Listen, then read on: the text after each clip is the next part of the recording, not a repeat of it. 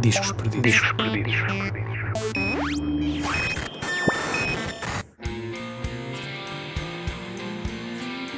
Dois anos antes da afirmação com My Body The Pistol, álbum de 2004, nascia Women Non-Stop, o disco de estreia dos Les Baton Rouge. Este tornar-se-ia num agitado ponto de partida para a banda liderada por Suspiria Franklin e James Jacket. Foi com Women Non-Stop que a banda se lançou ao mundo em longos voos internacionais, num ato de coragem quase inconsciente, revelando a vontade de mostrar a todos o seu universo punk rock através das suas intensas atuações ao vivo. A aventura foi grande, mas Portugal esteve desatento a este fenómeno, e talvez este disco, assim como a própria banda, estejam ainda por ser verdadeiramente descobertos por cá. Falei com a Suspiria e o James acerca deste Women Non-Stop e das diversas peripécias à volta do mesmo. Sejam bem-vindos ao Discos Perdidos.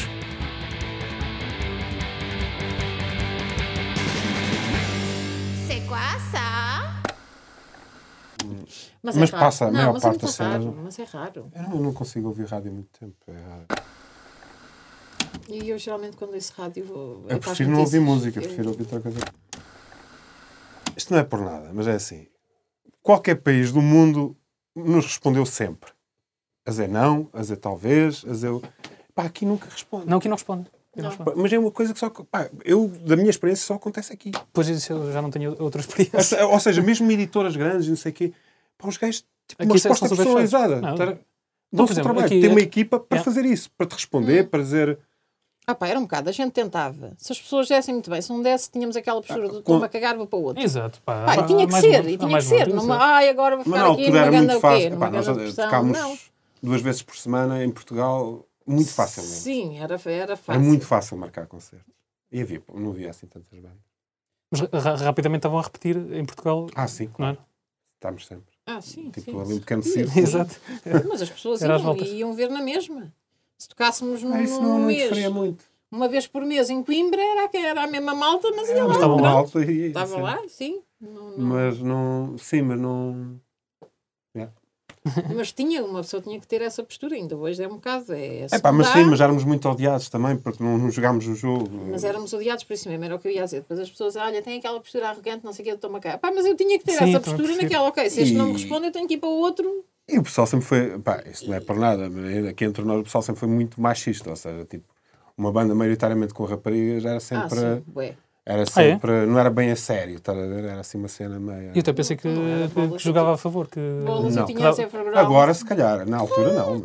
Como dava... Na altura, ver uma mulher em palco... Em 96, uma banda feminina. Como chamava mais a atenção? 96, não, 94. Pensei que jogava a favor, aliás. Não. De todo, pelo contrário. Às vezes, as pessoas iam pela curiosidade... Exato. Naquela, quer ir ver como é que funciona a banda feminina, iam, e isso acontecia muitas vezes em verão, depois era a cena de, para raparigas até não está mal e tal. Epá, era muito mal. Era boa aquela onda bué da mau, já. E em 2002, onde é que estavam? Foi quando surgiu este álbum? Pá, eu consigo falar mais do percurso da banda do que propriamente assim do álbum em específico. Sim. Ou seja, nós começamos... O álbum foi gravado cá. Isso era uma das coisas que eu ia perguntar. Onde é que vocês estavam nessa altura? Onde é que foi gravado? Em Sacavém. Sério? Em Sacavém foi para o mundo. Mas estavam cá a morar nessa altura? Estávamos ainda cá a morar. Pois, esse foi o álbum antes de nós termos ido embora. E este foi aquele primeiro álbum um bocadinho mais a sério, ou não? Ou estou enganado? Não, este foi... Sim. Não, há uns promos antes. Sim, não... sim, era a demos. Antes foi só demos, não era? Yeah. Sim. Antes a única coisa que tínhamos gravado e que teve um grande impacto na banda foi um 7-inch com a Monster Records de Espanha. Ah, é verdade, há esse, sim, bem parecido. Esse 7-inch com 3 músicas? Era isso? 2, 3 músicas. 2, 3 músicas, é capaz, nós estamos a mudar. Esse 7-inch foi a primeira porta, aliás, em Portugal, apesar de tocarmos muito e o público aparecia muito nos concertos e tudo mais, e era entusiasta, mas o pessoal do meio não nos ligava puto. Zero. Sim, não tínhamos editora. Ou seja, nem tínhamos o povo connosco, não tínhamos mais ninguém. Ou seja, a elite estava completa. A elite ficava por fora. E então, a primeira porta que se abriu foi em Espanha. Foi através da... Porque nós abrimos para... Foi em Torres Vedras que nós abrimos o concerto para o Sylvain dos New York Dolls. o Sylvain estava com a editora, com a Monster Records, e estava cá nessa altura, gostou imenso e propôs-nos fazer uma...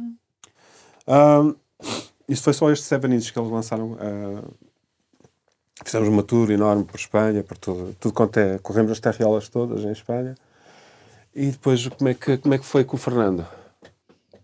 Com o Fernando conhecemos o Stadio Voice, yeah. E eu pedi ao Vítor que me desse o contacto da editora deles em Nova Iorque, ele deu... E ele passou-nos o contacto, enviámos este tal single para ele e se calhar mais umas demos, já nem me lembro bem. Sim. Ele gostou imenso da banda e propôs lançar logo o primeiro disco. E depois gravámos aqui este, mas já o tínhamos gravado sabendo que iria ser para a Elevator Music e já com depois digressão alinhada, já com tudo, já ia ser mesmo um álbum gravado, este Women Non-Stop ia ser mesmo um álbum gravado já para abrir portas nos Estados Unidos. Exato.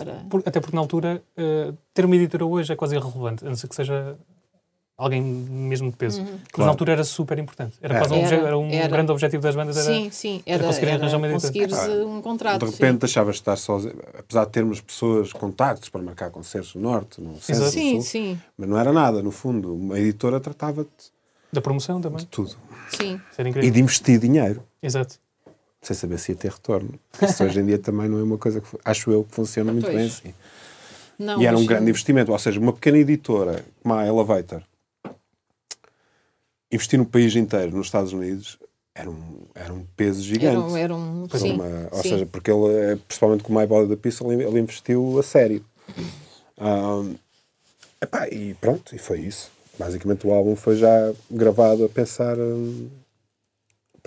A pensar na promoção toda e na divulgação toda americana, não aqui. Aqui na Europa fazíamos nós através de outros managers que depois tínhamos. Mas já andámos a tocar aí pela Europa, tocámos, não era? Sim, sim.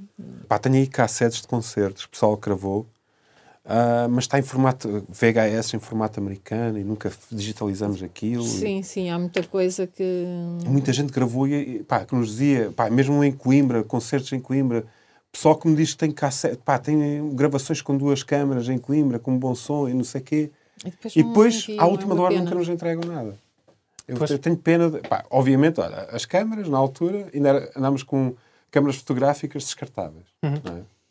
Fotos ficavam horríveis. Sim, e depois também a nossa preocupação pouca... não é como hoje tu fotografas tudo, não, nós queríamos era tocar, a nossa preocupação não era documentar, não era documentar aquilo tudo, não é? Infelizmente não... O Fernando deu-nos uma câmara daquelas de ombro, uma câmara gigante, roubaram-nos logo a câmara. Claro. Logo para aí no terceiro dia desapareceu da carinha. Mas pronto, sim. Depois fizemos, qual foi a primeira tour nos Estados Unidos? A primeira tour foi para aí em 2002, logo para aí no lançamento deste. Sim, foi para promover essa álbum. E foram logo, lançaram-se... Primeiro deram aqui uma voltinha pela Europa ou... Não, foi primeiro lá. Mas lá até acho eu. Isto é, ou seja, vocês dissessem a quantidade de concertos que deram lá cá, era de certeza que tinha um impacto enorme. Lá o esforço tinha que ser muito, muito maior para conseguir... Eu acho que nós temos mais concertos lá do que... Sim. Mas como é tudo muito mais espalhado, como aquilo é muito maior, o impacto acaba por ser assim um bocado mais diluído. Ou havia de facto não. Apesar de ser um país enorme, as pessoas tinham tanto interesse agora, mas... Sim, naquela altura falámos do conhecimento que temos daquela altura, não sei como é agora. Nós ao vivo era, modéstia à parte, éramos mesmo muito intensos, não é? E ouvimos muitas vezes as pessoas do público ligavam umas às outras de uma cidade para a outra. Tenho um amigo em Chicago, vocês vão lá estar amanhã para ligar. Os putos ligavam-se todos uns aos outros e atraíam gente para... Eu conheci uma coisa que é assim... Era um boca a boca enorme. É verdade, a política estar nos Estados Unidos é horrível, não sei o quê, não sei o que mais. Mas as pessoas, e as pessoas ligadas ao meio... o sentido de comunidade, nunca sei... A Europa está... eu nunca vi um sentido de comunidade como eles. É incrível. E o boca a boca, as pequenas editoras têm uma coisa chamada, não sei se ainda tem, street teams, ou seja, tinha uma ata de putos, tipo olheiros, não é? Tipo, e sempre a retirar a informação, ou seja, eles pagavam a putos para ir ver concertos e tipo, trazer a informação. E aquilo é o boca a boca. Nós, sem nunca termos tocado na cidade seguinte, já toda a gente sabia que nós íamos tocar. Isso é incrível. Um amigo, não sei o quê, ligou-me, disse que eu tinha que vir hoje. Na altura o pessoal telefonava. Olha, estes gajos vão tocar aí na tua cidade amanhã. Tocaram hoje aqui, tens que ver. Isso é incrível. E tínhamos concertos com... Cheios, está a ver? Muitas vezes cheio. Com isso. E depois também, mas o que também ajudava, obviamente, tínhamos um ótimo publicista, que era o Bob. Sim. Que fazia um trabalho incrível de imprensa, de rádio. Pá, a diferença, aquilo que nós não tínhamos aqui na Europa tão bem formada é tens um gajo a trabalhar a 100% para a banda que 2 semanas antes começa a passar nas rádios todas. Artigo no jornal. Ou seja, o underground é uma... Como é que eu ia dizer? É um nicho gigante.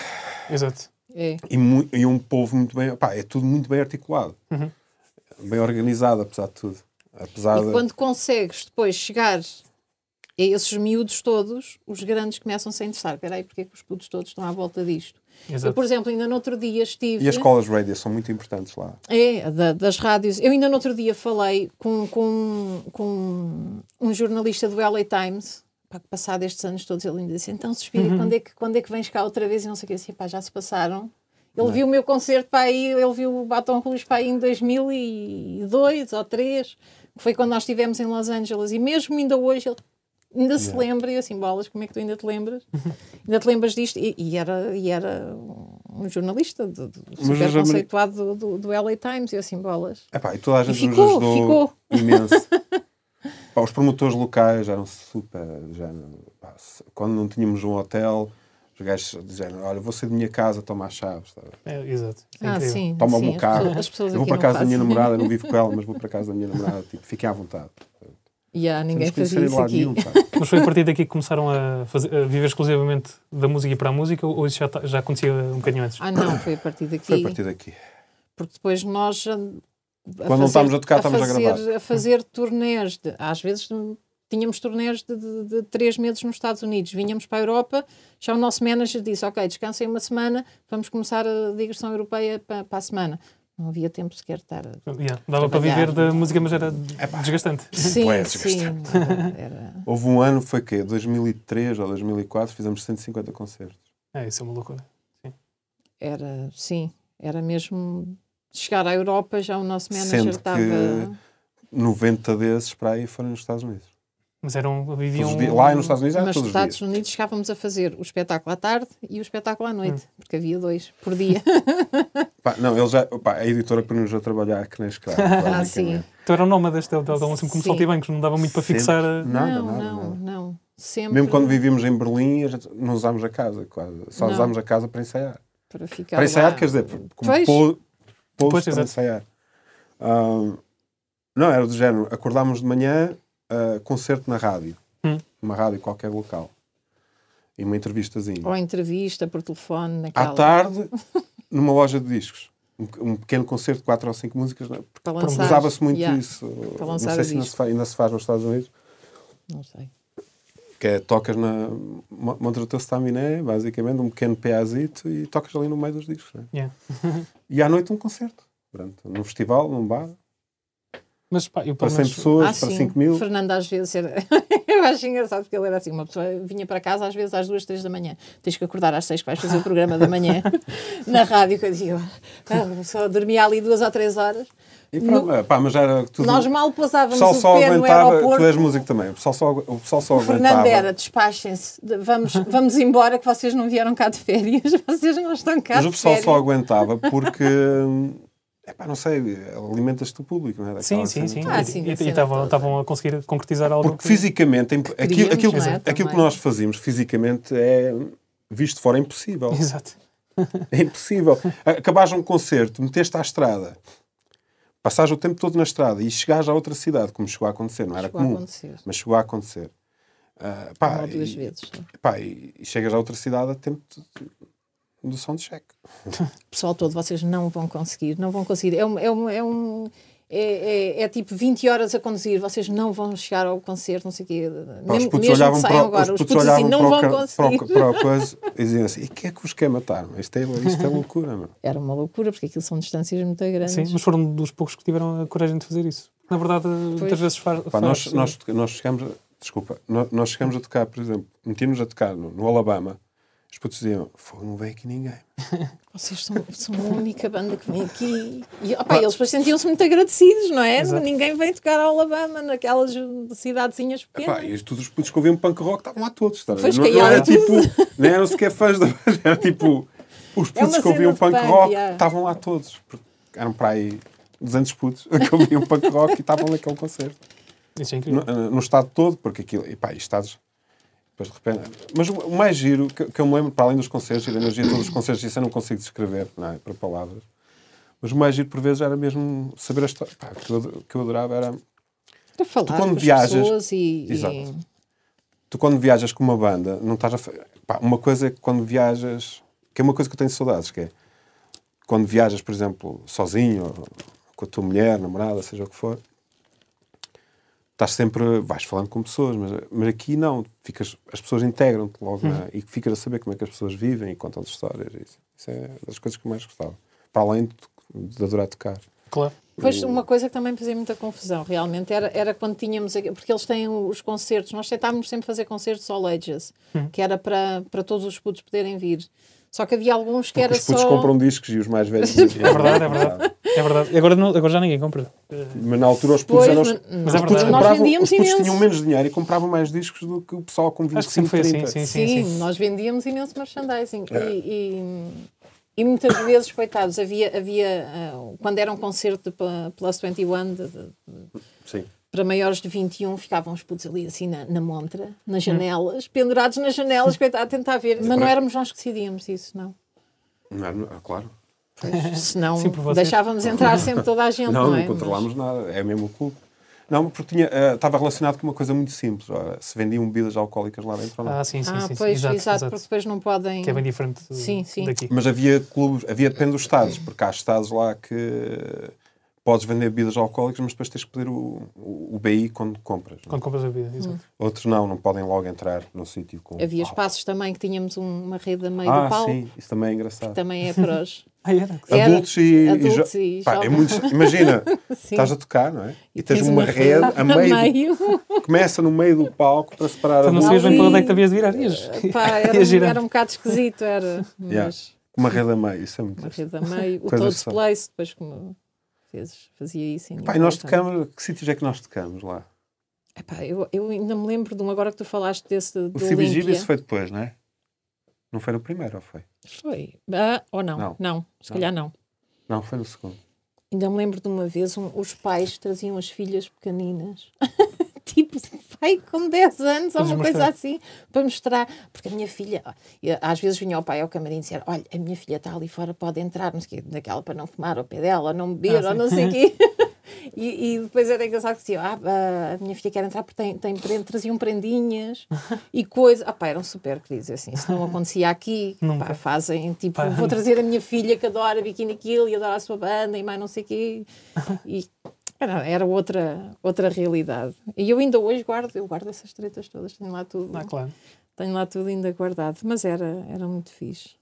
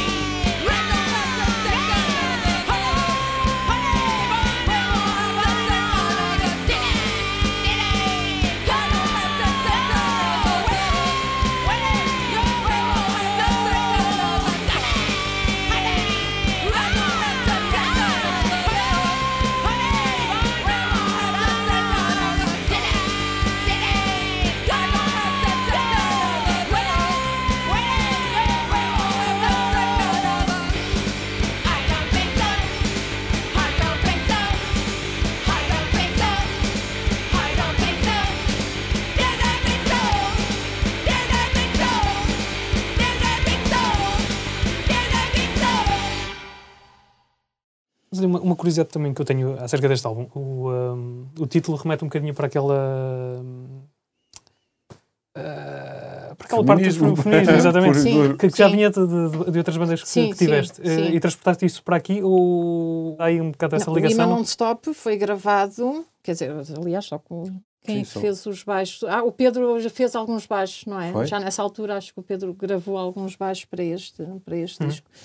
Sim, quer dizer, isso sempre fez parte do meu ADN, não é? Da minha postura, desde que eu comecei com as Everground em 94, por volta de 94, 95. Sempre me interessou, agora quer dizer, isto depois foi um bocadinho usado, mas chateado, claro. Acabou por ser depois muito usado na promoção e às vezes chateava-nos um bocado. Sim, porque não era esse não o era aquele feminismo não, claro. Radical do que hoje nós odiamos homens e não sei pá, não, aliás, o feminismo não é isso. Não é. E nunca foi essa a minha exato. Postura, nunca foi. É só igualdade, foi... mais nada. Exatamente. Sim, exato. Mas ou seja, é do género, tens ali... Esse álbum, pronto, é natural que... Mas, por exemplo, no My Body do Pistol... Eu lembro-me, nós temos esta conversa, ou seja, quando a banda tem este ou aquele ideal político, de repente... Pega-se só nisso. E promove-se a banda só com isso. E chegou a uma altura que me chateava bastante. Porque nós éramos multidimensionais, não é? Tipo, não era só isso. A banda não era só isso. A banda não era só isso e chateava-me um pouco. Era uma das partes que nos interessava, mas a banda não era... O nosso forte que queríamos era tocar e passar a nossa música. Não era andar aí com manifestos nem uma cena política. Não era esse o nosso objetivo. Aliás, houve mais bandas a pegar nessa luta política e... Sim, mas havia sempre essa relação. Sim, referida, pois, assim. Há sempre. Não, mas era um pouco demais, porque nós no fundo, nós queríamos ser... queríamos que se ouvisse a música mais do que... Exato, claro. mas depois também, nos Estados Unidos era ótimo para a promoção, porque tem o movimento lá é super forte. Mas nós não pensámos nisso nunca. Não era o nosso... pensaram eles. Sim, exato. Mas isso não foi o nosso objetivo. Não era o nosso objetivo, mas acabou por ser muito... Mas também nos enfiaram no nicho, percebes? Exato. Sim. Isso é chato. Sim, sem dúvida. E ficou alguma coisa que gostavam de ter feito e não fizeram? Não me queixo, não é? Porque este álbum foi a rampa de lançamento para que tudo o que seguiu, não é? Foi este álbum que nos levou praticamente para o mundo. Sim. Até lá tínhamos andado aqui no... Sim, foi o álbum que começámos. Tínhamos menos condições, depois no álbum My Body The Pistol tínhamos melhores condições para os passos, o número de pessoas... Pois, este álbum foi o álbum para ver no que isto ia dar. Foi tanto que nós fizemos a turnê nos Estados Unidos, era um teste. Vamos fazer a costa esta, ver como é que isto corre. Correu tão bem, bora lá lançar o Chloe Earth, que depois lançou-se o Chloe Earth ainda antes do My Body. Mas foi um investimento, pronto. Passámos logo para 3 meses de digressão. A última digressão, que foi a do My Body The Pistol, só já era em sítios específicos onde interessava, já não era para promover tudo, era só... Já mais talhado. Bem, ainda assim, sinto que este álbum ficou assim um bocadinho escondido cá em Portugal. Muito. Foi, não foi?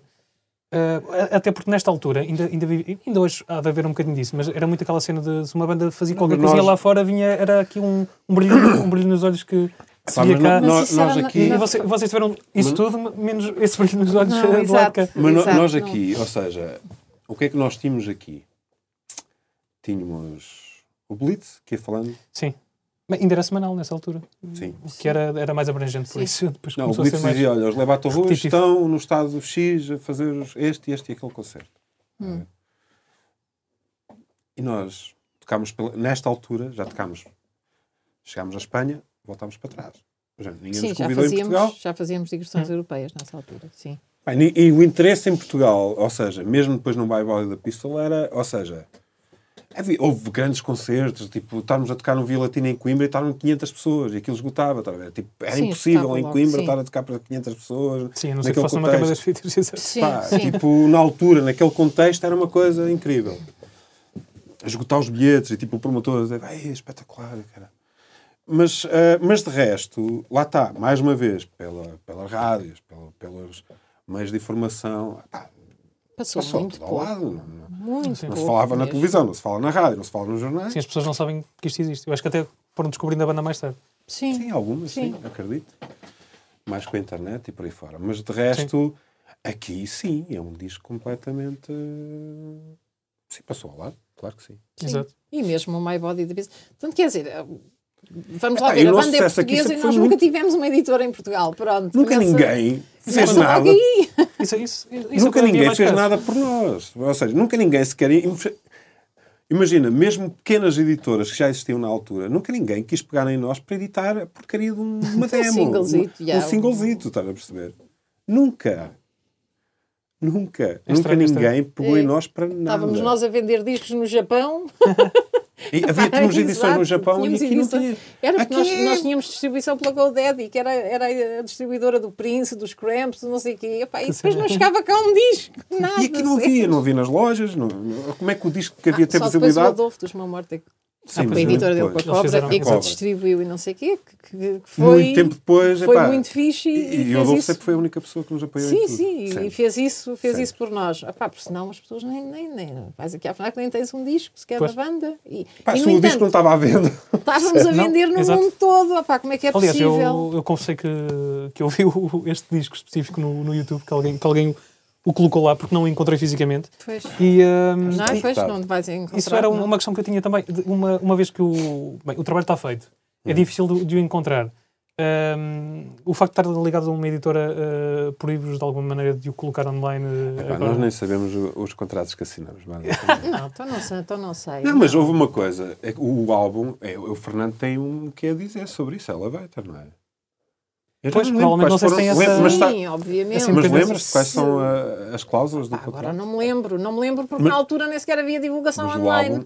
O álbum nem sei se isso está contemplado. Exato. Sequer. É agora, obviamente que eu não posso pegar nisto, levá-lo a uma editora e dizer edite-me isto, nem pensar. Isso não, o álbum é deles. Se eu sei que, obviamente, os álbuns são deles. Sobretudo, então, o My Body The Pistol, que foi gravado, estúdio, produção, tudo deles. Obviamente, não posso levar isto a lado nenhum, não posso usar assim... Por um lado fica relíquia, por outro fica uma divulgação, neste momento que ainda... Eu acredito sempre que o trabalho fica feito... Agora queres meter isto no YouTube? Ser... Não há, acho que isso não há crise nenhuma, não é? Sim, não há já problema. Lá está. Então. Sim, pior é que nem sequer foram vocês a pôr. Tu hoje em dia nem tens como controlar isso, se alguém usa uma música... Não, mas no Spotify, nas plataformas de streaming, se calhar já é mais complicado vocês terem essa autonomia para colocar lá. Não. Isso eu tenho, mas é pena não, isso eu consigo. É pena não estar lá se vocês... Se eu quiser, sim, perfeitamente.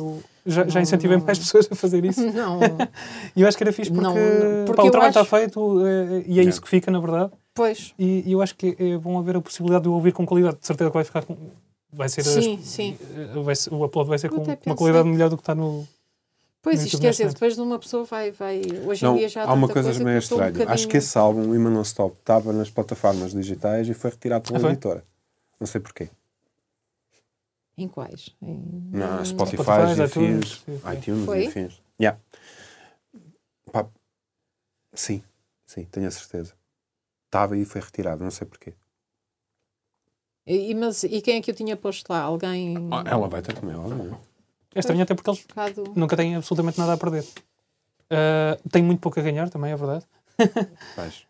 Sim, mas é o trabalho todo, não é? Mas é deles e nosso, está ali. Mas é difícil fugir a ganhar com música, ganhar com a música em si. Não. Exato, é muito pouco a ganhar monetariamente, tudo o resto. Sim, monetariamente sim. É sempre residual. É ridículo, até para as grandes. Até para as grandes, exatamente. É sempre residual. É uma coisa ridícula. Sim. É completamente ridículo. Por outro lado, é difícil fugir a isso. What else? Tipo, what else?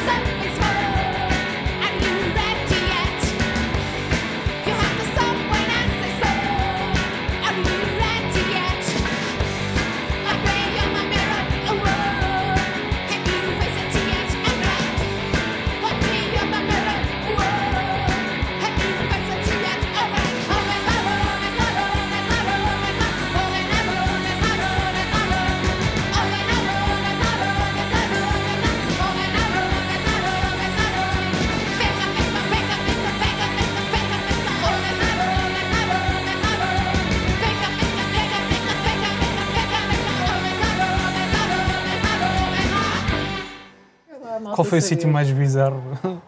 É, foi Santos. Acho que mais bizarro do que os concertos era, por vezes, os sítios para onde nós íamos assim. Ah, pois, exato. Ah, sim, sítios bizarros, era para dormir. Epá, foi uma das coisas que a gente pediu ao Fernando. Na primeira tour do Women Non-Stop, epá, nós ficámos ainda muito em casas dos promotores. Epá, a gente começou a... arranja-nos hotéis, por favor, porque é assim... e depois na segunda já tínhamos muito mais, era tipo mais à base de hotéis e por aí fora. Aquela coisa desde dormir a casa do promotor local, era, apanhavas com cada cena. Mesmo. Apanhávamos com altas freaks, yeah. Altos freaks mesmo. Altas histórias mesmo. Eu digo, há alturas que eu penso assim, isto parece exagerado, mas tipo, nós podíamos ter morrido mesmo. Ah, pois. Houve um que até nos disse, a minha casa é tão isolada que se eu vos matasse agora aqui toda, ninguém ouvia nada. E o homem dizia-nos isto a rir e nós... Está bem. Yeah. Mas era verdade, a casa era tão isolada e o homem ainda por cima tinha caixões lá dentro da casa. Eu tenho uma ata, imagina, eu tenho, pelo menos, não digo longas, mas uma ata de curtas-metragens na minha cabeça só com... episódios reais, exato. Só com coisas que uma pessoa podia fazer. Olha, esse dos caixões em casa era... tinha caixões em casa. Tinha, esse que nos disse que nos podia matar. Mas tinha caixões em casa por algum motivo especial. Havia uns a decorar a sala. E depois chegámos à cozinha dele. Espera. Mas contar as coisas desde o início. Sim. Mas conta tu. Chegámos à cozinha dele. Tinha uma lápide de uma criança. 5 anos, ainda me lembro. Assim, havia a cozinha dele, havia um cemitério logo ali ao lado da casa. Okay. E ele tinha a lápide e a gente assim, mas porquê é que tu tens uma lápide em criança? E ele, iam deitar a lápide fora e eu achei tão bonito, eles para casa. E nós, então, agora vamos beber café todos. Okay, e depois, a seguir a isso, tinha... E agora vamos dormir lá em cima. Lá em cima tinha caixões assim com ossos lá em cima do caixão e não sei o quê. E nós a pensar, isto está de plástico, será verdadeiro? Sim, depois daquela história parece toda. Parece bem verdadeiro. Tinha um caixão, ou seja, tinhas os sofás e depois tinhas um caixão como mesa de centro. E com os ossos... enfeitar e não sei uns ossos por cima a enfeitar. Mas tudo já... eu pelo menos estava ultra... para mim era tudo assim um bocado surreal, mas estava super alcoolizado. Ou seja, aquilo era tudo assim uma cena meio bizarro. Mas também naquela altura uma pessoa já estava habituada para se catuar. Não sei. Nada me escandaliza hoje em dia. Já não... não era só o álcool, se calhar. Era mesmo, era a bizarria toda. Era um circo. Era tudo um circo. Depois, por cima, tinha daqueles relógios assim de tom. Sim. Estava tudo um silêncio. Mas cada caixão não era uma cama, não era o espaço para ninguém dormir. É que eu tiro só o vosso quarto. Não, mas depois a casa... Imagina, era uma casa gigante com vários pisos. E depois o gajo começa a contar a história. E eu começo assim... vamos passando por portas fechadas com um cadeado, com umas correntes à volta. Isso aqui ficava sem olhar, isso aqui. Tens aqui uma porta com cadeado. Isso não é para abrir. Não é para abrir. Era assim, era coisa assim muito esquisita. E depois o gajo começa a contar a história. Vocês sabem, aqui em Torgal houve aqui uma grande cheia, aqui há uns tempos, o ano passado.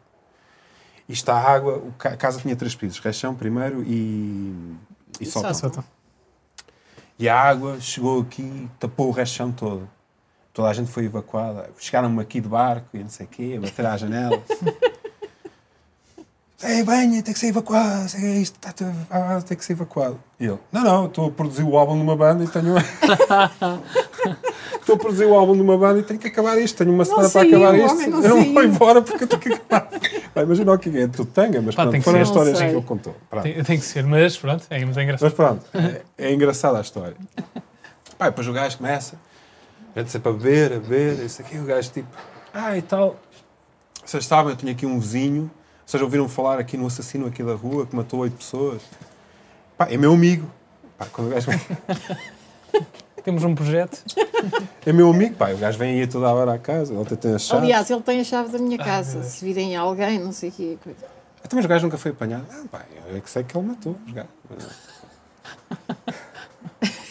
Já ria-se bem, já este gajo só está a contar piadas, tipo, já está a rir-se bem, e o caralho, sempre a rir-nos bem. Com as palermices do gajo. E...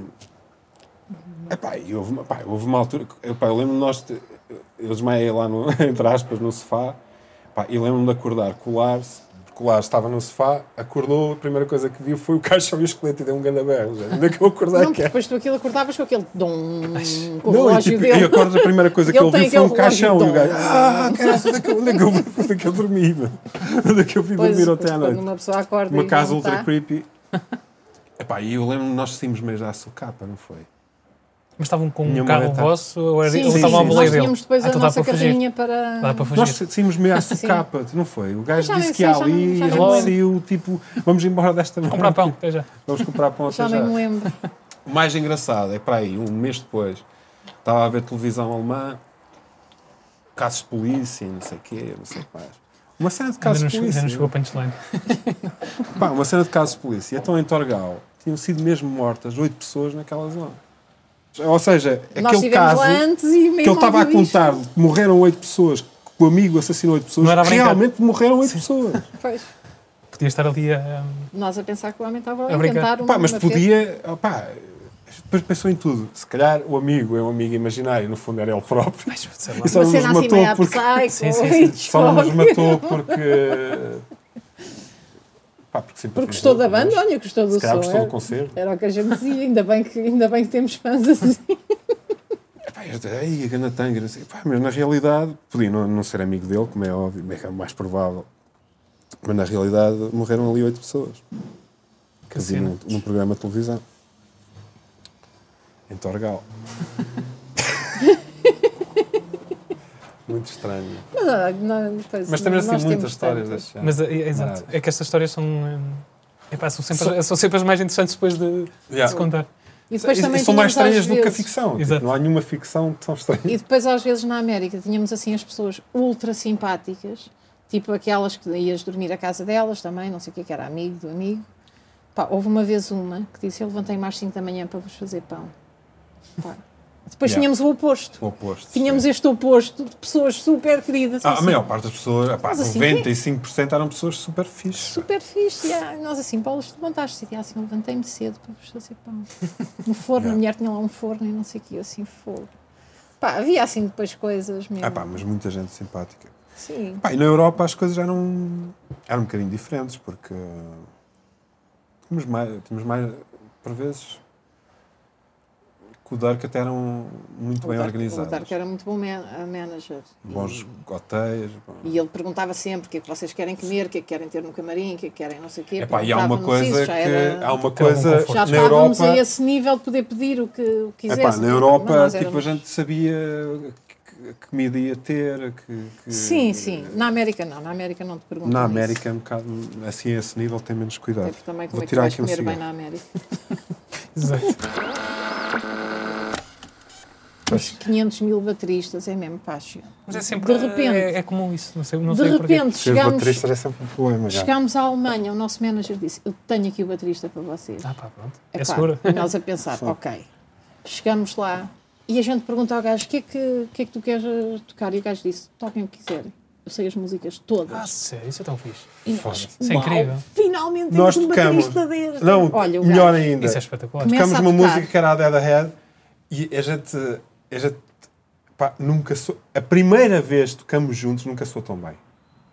Tão poderoso. E de repente o gajo... A primeira música fiquei... Tocava tão perfeito e tão alto. Era com pormenores, e os pormenores que tinha só ajudavam. Tipo, era. Mas ela já na altura era um baterista profissional. Não é? Sim. Vinha da onda de ska. Não tem nada a ver. Connosco reggae e ska. De repente, apanha-se numa banda punk e faz um brilharete. Punk, sim, mas é... Mas o gajo adaptou-se muito bem. Super bem, nós assim, bem. Era a formação perfeita. Mas nós chegamos lá, tínhamos tipo, quantos meses antes da tour? Tínhamos pouco tempo. Pouquíssimo tempo, por isso é que ensaiávamos 8 horas por dia. Era 8 horas por dia, ensaiar com um gajo que eu não conhecia de lado nenhum. Nós fizemos... Tínhamos uma turnê americana... agendada e não tínhamos baterista. Vê lá a loucura. A loucura. Vê a loucura que é. E o nosso manager disse, venham para cá a viver já, que eu tenho cá o baterista à vossa espera, que é para vocês arrancarem para a América. Fizemos 3.000 km de carro para ir testar um baterista. Em janeiro. Para ir testar um baterista. Imagina o frio e a neve que apanhámos pelo caminho. Não, e foi numa altura... Era em janeiro e a turnê era em março. Neve. pá, o caminho todo com neve, tipo a 50 a hora, sem pneus, sem os pneus próprios, sim, sim, sim. Yeah. O carro a deslizar por todos os lados, tipo 3 mil quilómetros assim. 5 dias para lá chegar. Yeah. E a gente não sabia, pá, isso o gajo é mau. Yeah, o baterista podia ser mau. É que não dá para mandar um videozinho. Ganda loucura. Deixa-me ver o que é que ele já fez. Não, mas o nosso manager disse, pá, tenho cá o baterista para vocês. Ele diz, no espaço de 200 km é o melhor baterista. E a gente confiou, ok, tá, tens okay. O baterista para nós, tudo bem. Não, mas correu bem porque... Pá, e a gente chegava lá. Imagina, tinha corrido mal, eu tinha 3 meses de turnê na América para fazer. Imagina cancelares 3 meses. Bastava ser insuportável. O gajo era muito bom, mas nunca tinha tocado fora da Alemanha. De repente a gente diz-lhe, vamos levar-te já para Nova Iorque e vais correr a América toda, o gajo. De costa a costa. Pá, ele era um baterista excelente e pá, nos ensaios não falhava nada. Ele era melhor baterista do que eu era guitarrista. Pá, tipo, era aqueles gajos que ele hoje mesmo, em dia, já, o gajo é representante da Ludwig e não sei o quê. Pá, é pro mesmo. E ele, os primeiros concertos, aquilo... chegar a Nova Iorque e tocar num grande clube, pronto, sim, logo no início, claro, foram sim. Grandes concertos, não sei o quê. Pá, e o gajo, os primeiros concertos, falhou várias vezes. Eu lembro-me de pregos que o gajo nunca deu. Estava bem nervoso. Estava bem nervoso. Pá, eu olhava para ele e ele estava sempre... Eu não sabia o que havia de fazer. Ele passou as primeiras semanas, tipo, estava tudo, pá, bué tenso, mas depois passou-lhe e a cena correu bem da mãe. Ele vivia numa cidadezinha pequenina, em Garlitz. Isto sempre, há uma coisa que, por exemplo, mesmo em Portugal, dava para estarmos... O pessoal deve achar meio surreal, que é do género. Nós cobrávamos, há quase 20 anos atrás, 500 euros por concerto em Portugal. Sim. Hoje em dia, o caixa é fixo. Hoje, em clubes. Hoje nem decidi... em clubes é mais difícil. Sim. Quando é que com dinheiros da Câmara a coisa já funciona também? Ah, sim. Mas com dinheiros da Câmara já é para 1.000, 1.500, 2.000. Pois, claro, exato, já dá para esticar. Tipo, os 500 já não eram estranhos nesse contexto. Não, mas hoje em dia é impossível. Nós saímos para uma tour, mesmo para ir pela Europa, e isso já acabou, mesmo na Europa, acabou. Saímos para uma tour a saber quanto é que íamos ganhar. Uhum. Antes de sair de casa. Não, agora é muito habilitado. Além do... É o que der. É. Então é uma incerteza enorme. O pior é que o risco é todo da banda. Todo, completamente. Ou seja, a coisa de uma banda underground viver da música... sim, não, porque isto viver da música... Podes viver da música e dar aulas de guitarra, tocar para o Sérgio Godinho... estás a viver da música. Sim, mas não estás a viver do teu projeto. Não, são coisas completamente diferentes. Sim, é isso, é. Viver do projeto. Exatamente. Nós vivimos de um projeto. Exatamente. Um projeto. Não eram vários, era um projeto. Isso aí é que é o mais utópico, é exatamente isso. E foram muitos anos ainda a viver assim. Mas sim, nós na altura ainda fazíamos dinheiro, sim. Se fazia mesmo nas turnés e tudo, e mesmo houve no mas já nos disseram, eu já falei com o Dark, que era o nosso manager na Alemanha, isso hoje em dia não existe. É, acabou. Mesmo na Alemanha não existe. Isso já não... Em clubes não existe. Ah, depois como é muita oferta. A banda em que era a vinteira... E para nós compensávamos que fosse a bilheteira? Sim, também é. Sabíamos que íamos encher o sítio. Havia a hipótese. Okay. E eu ganhava mais. Mas havia a hipótese de escolher. Sim, e eu ganhava mais. Em alguns casos, sim. Mas nós tivemos a sorte de... Por exemplo, o Dark, tivemos a sorte de apanhar um gajo que gostava da banda que estava a tirar uma licenciatura em management musical, que lá existia e cá não... Acho que é capaz de haver. Agora já existe. Não sei se é licenciatura, mas já deve haver qualquer coisa. Na altura já existia. Ele estava a acabar um... Ainda é o que ele faz hoje. Ele está numa... Pá, ele está numa grande... Está numa empresa enorme de... Management, e é o que ele faz até hoje. Sabes o que é que é? Passas anos e anos a teres que ser tu a pedir as coisas. Pá, de repente chega uma pessoa à tua frente e chega ao pé do espaço e diz assim, então, trataram disto e aquilo? Isto e aquilo. E não, isso aí a credibilidade que ele dá à banda também. Ir buscar o dinheiro. Sim. Imagina, para uma banda que anda sempre em tour, é tipo, sim. No final o gajo só vinha e entregava-me o dinheiro. Não ter que pedir o dinheiro. E pedir dinheiro era... É horrível. É horrível porque quando chega ao ponto de que se... E depois ouvir o dono do bar e dizer... Está à espera que venham ter connosco. Eu estava à espera, não sei o quê, de fazer mais dinheiro, não se bebeu... Eu sei que o clube estava cheio, mas não vendemos muita bebida. E eu... Tiveram alguma história daquelas de alguém que não chegou a pagar? Epá, não chegar a pagar... Nos Estados Unidos havia malta que não, às vezes não queria pagar, mas... Há sempre uma história incrível de... dessas? Mas ah, pá, depois diziam-me sempre, olha, vai lá tu com o manager, e eu trazia o dinheiro. Tu eras tramada nisso. Tem que haver alguém. Eu era a mulher, não, eu era a mulher das contas, sempre. Eu nunca metia nisso. Eu sempre não havia pagamento, ok, falem comigo. Se não há pagamento. A parte das contas é chata. Era mais intimidante. Eu não gosto.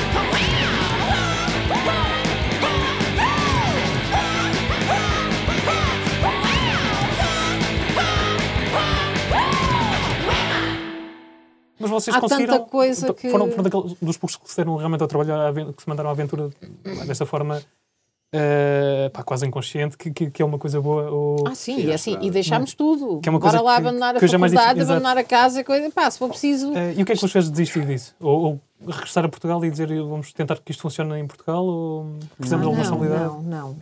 Não foi bem assim, não. Não, precisamos estar em Portugal, não. Tocar em Portugal, não era isso. De um sítio para... Não, eu acho que naquela altura... Foi gradual. Também... Que já foi muito mais tarde, sim. Já foi bem mais tarde. E eu naquela fase, sinceramente, eu já estava... Porque eu depois mesmo de Baton Rouge ainda fiz digressões com Suspicias, ainda fiz não sei o que, ainda fiz... eu já estava com cansaço para mim. Foram 10 anos quase de digressões. É muito. Eu já estava naquela, já não... Agora não quer fazer mais isto. Compreender, olha, para tal o exemplo do nosso cansaço era, nós nas tours tínhamos uma agenda que era, porque nos concertos havia sempre festas depois de ir para a banda, e a banda tinha que ir. Mas tinha mesmo que ir. Mas uma data de coisas. Mas tinha que ir, ponto. A editora, mesmo o pessoal tinha que ir alguém. Então nós fazíamos schedules, estar a ver, tipo, hoje vais tu à festa, a seguir ao concerto, à after party. Depois vais tu. Porque há muitos mitos por aí a dizer que o pessoal se estraga todas as noites. Não. Eu não consigo estragar no sentido sim. Grandes noitadas todas as noites, não. Não, ninguém aguenta isso. Quem é que aguenta isso? Fisicamente é super desgastante. Estás numa carrinha, 8, 9 horas por dia. Concertos todos os dias, por vezes sem folgas. Ou uma folga de vez em quando. Portanto, é isso. É tudo muito intenso. Sim, chegavam a ser 15 dias seguidos. E era chegar a casa e querer estar um mês sem... Exato. Tipo ermita, estás a ver? Era fechar-me uma semana em casa até começar a digressão europeia. E sem querer falar com ninguém. Só naquela, não quer falar com ninguém, não quer ver ninguém, aqui ninguém fotografa, ninguém vê, ninguém filma, ninguém nada. Ninguém dá elogios, ninguém critica. E então, uma pessoa fechava-se em casa uma semana. Ou mais, até começar a outra, pronto. Depois... E é isso que as pessoas às vezes também não têm noção. É uma exposição muito grande. Mesmo para uma banda. As pessoas expõem-se muito. E lá está. Seja uma banda famosa a nível mundial, seja uma coisa mais underground, no fundo acaba quase, até certo ponto, quando estás todas as noites a dar concertos, estás a expor todos os dias. Sim. Então, e tens muita gente em cima, sempre. E ao início uma pessoa acha isso bem engraçado e não sei o quê, mas depois chega um ponto que é naquela, só quero estar aqui a beber um copo. Se calhar a exposição até acaba por ser maior, por exemplo. A exposição é muito menor, quando nós tocámos em festivais, a exposição é muito menor do que num clube. Sim. Porque num clube depois ficas a beber copos com o pessoal todo. Tá, exato. É? Pois, estás ali. Enquanto que no, no festival sais pelas traseiras. Nós fizemos a última tour mais a sério, que é ali pela Alemanha e pela Áustria. Nós fizemos uma tour só em coliseus. A exposição é zero. Ah, sim, aí não vejo ninguém. Vais do hotel, exato, exato. Carregam-te o material, chegas lá, ficas a ver com 3 monitores, olhar para o público. Com os Toy Dolls. A abrir para os Toy Dolls. Ficas num sofá...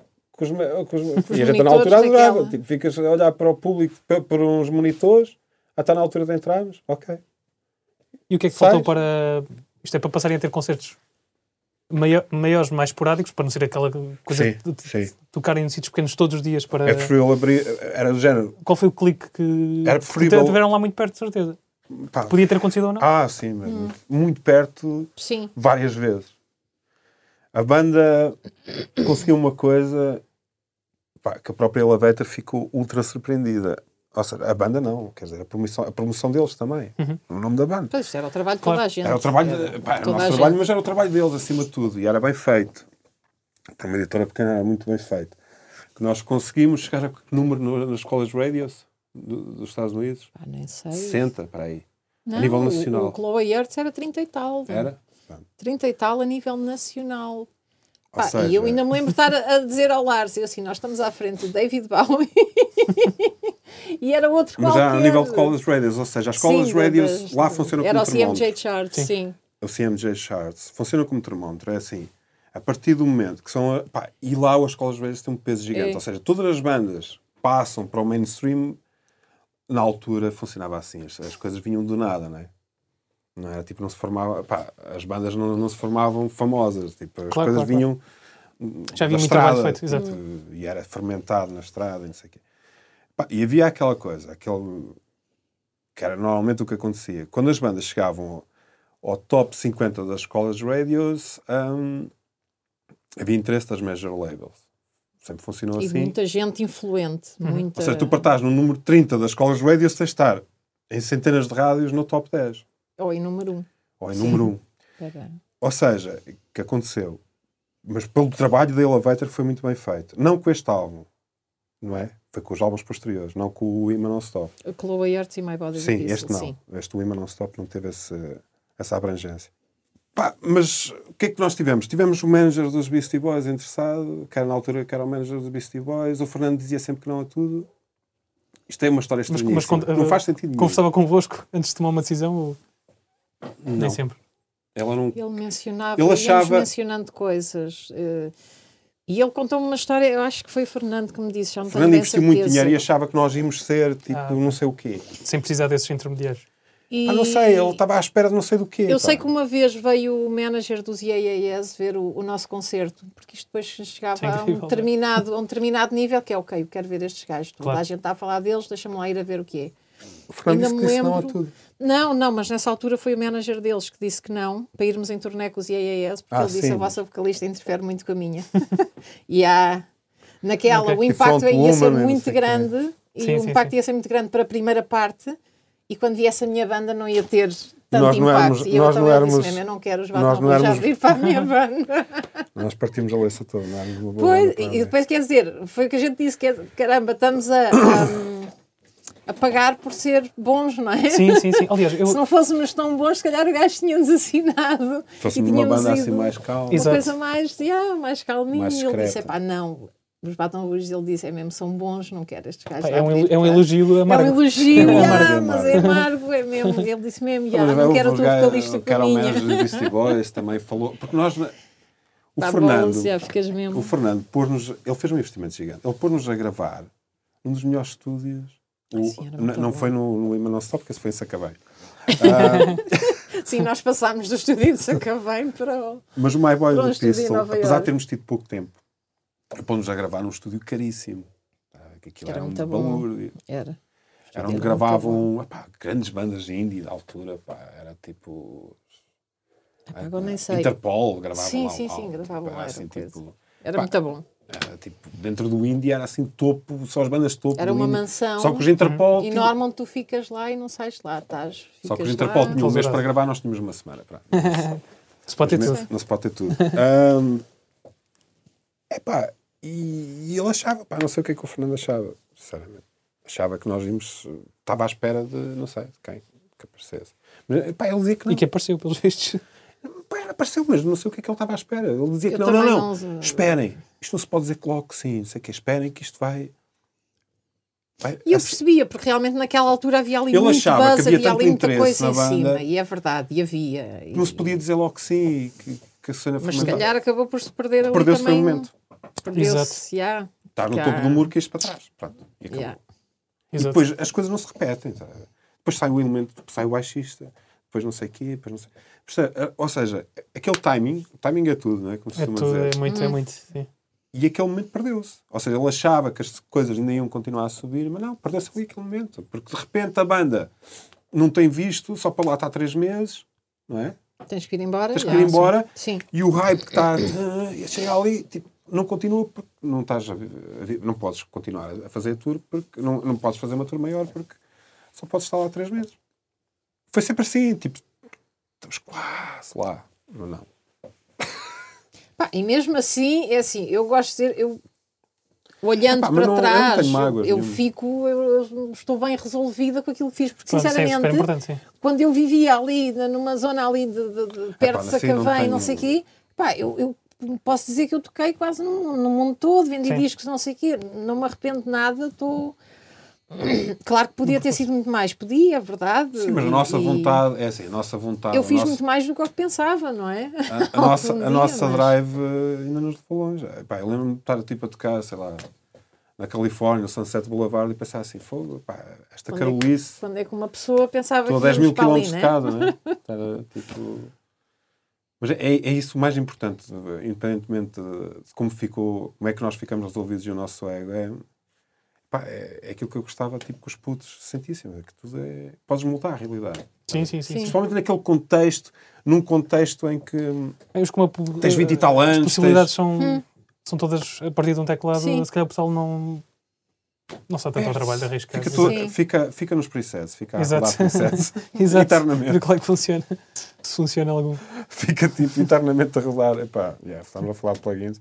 Fica eternamente com um instrumento virtual a ouvir sons. É pena, realmente temos um bocado de pena das pessoas aqui em Portugal não conhecerem muito bem a história. Não... É verdade. Há um bocado essa coisa, fica aqui tipo entalada. Porque sendo nós uma banda portuguesa, é pena que as pessoas daqui não tenham... Nunca ninguém contou um bocado... Sim. Pá, acho... E havia tanto, não é? As pessoas às vezes dizem, tu devias escrever uma biografia com as histórias todas. Temos muita coisa para contar. É verdade, há muita coisa. Eu podia estar aqui à conversa contigo o dia todo, a contar-te coisas de... E depois nunca vos passou pela cabeça voltar a pegar para fazer qualquer coisa com o mesmo nome, pelo menos? Já não há paciência, já era preciso um... Não, porque não... Ficou fechado. Foi um capítulo fechado. E nunca seria o mesmo género musical. Pois, meio dia se risco. Nós agora também já não queremos tocar aquele... Quer dizer, pode. Não queremos é estar a pegar na guitarra agora para tocar uma Chloe Earth, um Summer Salt. Não faz sentido. Women Non-Stop, quando as pessoas... É do género. O que eu sinto na maior parte dos músicos que mantêm sempre o mesmo nome e tipo, chegam aos 60 anos com o mesmo nome, é tipo... É como que nunca os deixam... O próprio mercado e o público não os deixa crescer como músicos. Percebe? Sim, a altura estão a viver do passado. Músicas há 40 anos atrás. Já nem interessa o que trazem novo. A mim não faz sentido estar a tocar músicas com 20 anos, não pá. Sim, não faz sentido. Que ainda por cima foram tão gastas, tão... que toquei aquilo milhões de vezes. Estar a tocar aquilo já de olhos fechados, é mesmo... Para mim as coisas têm etapas. Aquela etapa acabou. Bem, mal... Acabou. E até porque depois quando uma pessoa veio para cá, nós ainda tivemos ali aquela fase da banda, mas já não era a mesma coisa e já não nos trazia também aquele gozo todo que nós tínhamos. Sim, porque era preciso ter um gozo enorme para aguentar o desgaste também. E depois eu nessa altura também voltei para cá e decidi ir acabar o meu curso, que tinha deixado há 10 anos atrás. Fizemos tudo aquilo. O que não ficou fiz, exato. Mas fizeram bem porque isso podem estar a fazer agora e aquilo que viveram provavelmente agora já não ia acontecer. Não. Porque o pessoal tem muito aquela coisa, primeiro vou fazer o curso, depois vou fazer assim. Depois tens 30 anos. Perdes o teu timing. Exato. Há coisas que têm o seu tempo. Para fazer. Se não fizeres naquela altura, depois é mesmo. E também não tenho nenhuma coisa, estás sempre a bater na mesma tecla. Sim, exato. Eu gosto que as coisas vão mudando. E mesmo o meu interesse. Obviamente eu continuo a ouvir, ouço um álbum de Fugazi que adoro e continuo a adorar. Mas a questão é que os meus interesses são muito mais vastos, não é? Sim. Ainda bem. A nível de eletrónica, muita coisa. Mais ambiental. Sim, como espectadora, às vezes é fixe teres a oportunidade de ver uma banda que não viste. Sim, claro. Mas há uma coisa, houve uma série de bandas... Nós voltamos com a banda bastantes anos depois, não foi assim há tantos anos atrás que nós acabamos a banda, no fundo. Sim. Apesar de ter parado muitos anos pelo meio. Mas não... havia coisas que, neste contexto português, já não tinha pachorra. Tipo, Sim. Falta de condições... e algum crédito. Não é uma questão de ego, mas... Também é. Assim, sentir que não estás a escrever nada. Sentires que estás a tocar num espaço e dizes, vocês já lançaram alguma coisa. Vai à net. Não. Estão a começar. Isso aqui és bem arrogante. Não, vai à net, meu. Não queres falar. Depois ficas com a postura que és à net. Claro. Não quero falar. Eu ando há 10 anos a tocar, há 20 ou caraças, e estás-me a perguntar se eu já lancei alguma coisa. Vai à net, meu. Pois. Yeah. Ou de repente és convidado, até tens o meu cachê, depois finalizaram... Era um concurso de bandas e nós estávamos convidados no final, ali em Setúbal, por exemplo. Lembras-te disso, não? Eu não lembro bem, se calhar. Eu lembro-me uma vez ser júri num desses concursos. Sim, e depois estavas eu e tu, e de repente o promotor diz assim, o concerto até foi fixe, não sei, mas o promotor vira-se para nós e diz assim, vou ali buscar pizzas para todos, não sei o quê. Então chegam as pizzas, estão as bandas todas, não é? Vou tocar. Chegam as pizzas, e os putos todos, pizza, e o cara... nós viramos um para o outro, vamos ali ao restaurante. Vamos jantar, nós não vamos... Já nem me lembro bem, por acaso. Não é, percebes? Eu não vou lutar por uma fatia de pizza, sorry. Sim. Não tenho idade para lutar por uma fatia de pizza. Mas tem feito alguma coisa... nós fizemos, música... até te podemos mostrar, temos aí um projeto, só eu e ela, com eletrónica, não sei o quê, Kinetic Class, mas foi ficando... Depois também temos vidas tão ocupadas hoje em dia que... Filhos. Se a gente hoje quisesse dizer assim, vamos em turnê 3 meses, nem um mês, nem um mês. Os miúdos pequenos, como é que tu vais? Não dá. É complicado, é esse nível. Agora, aqui... É isso, depois não senti... já te sentiu uma boa recepção. Tocámos ali no... Como é que se chama? Em Lisboa, no Cais de Sodré. Music Box, fizemos lá uns concertos. Sim. Estava cheio. Fizemos lá a festa dos 15 anos. Sim, estava cheio. Quem estava lá para ver a banda. Sim. Não estava lá ninguém ao acaso. E foi giro. E... mas depois, sim, multiplicações disso. Não houve. Não houve assim... Não é? Nunca houve aquela coisa de... Lá está. De uma máquina por trás, não é? Aqui em Portugal. Em Portugal nunca tive. Sim, quer dizer, nessa altura já não dependeriam tanto do facto de ter uma editora ou não. Sim. Também. Sim, poderiam ter feito perfeitamente por nós, com os contactos que temos. A parte da promoção e de agendamento é uma coisa muito chata de ser a banda a fazer. Há uma coisa, por exemplo, que eu admiro, por exemplo, na pachorra que o Vitinho tem, não é? O Vitinho... Quando não está com os Parkinson, está com o projeto a solo, quando não está... sim. Não tem pessoal para tocar, vai ele sozinho, não sei o quê. Vai estar show. Sempre, e vai à aldeia, e vai ao Tasco, e vai não sei o quê. E nunca mudou. Sim. Eu admiro. Já não tenho essa paixão. Eu também não.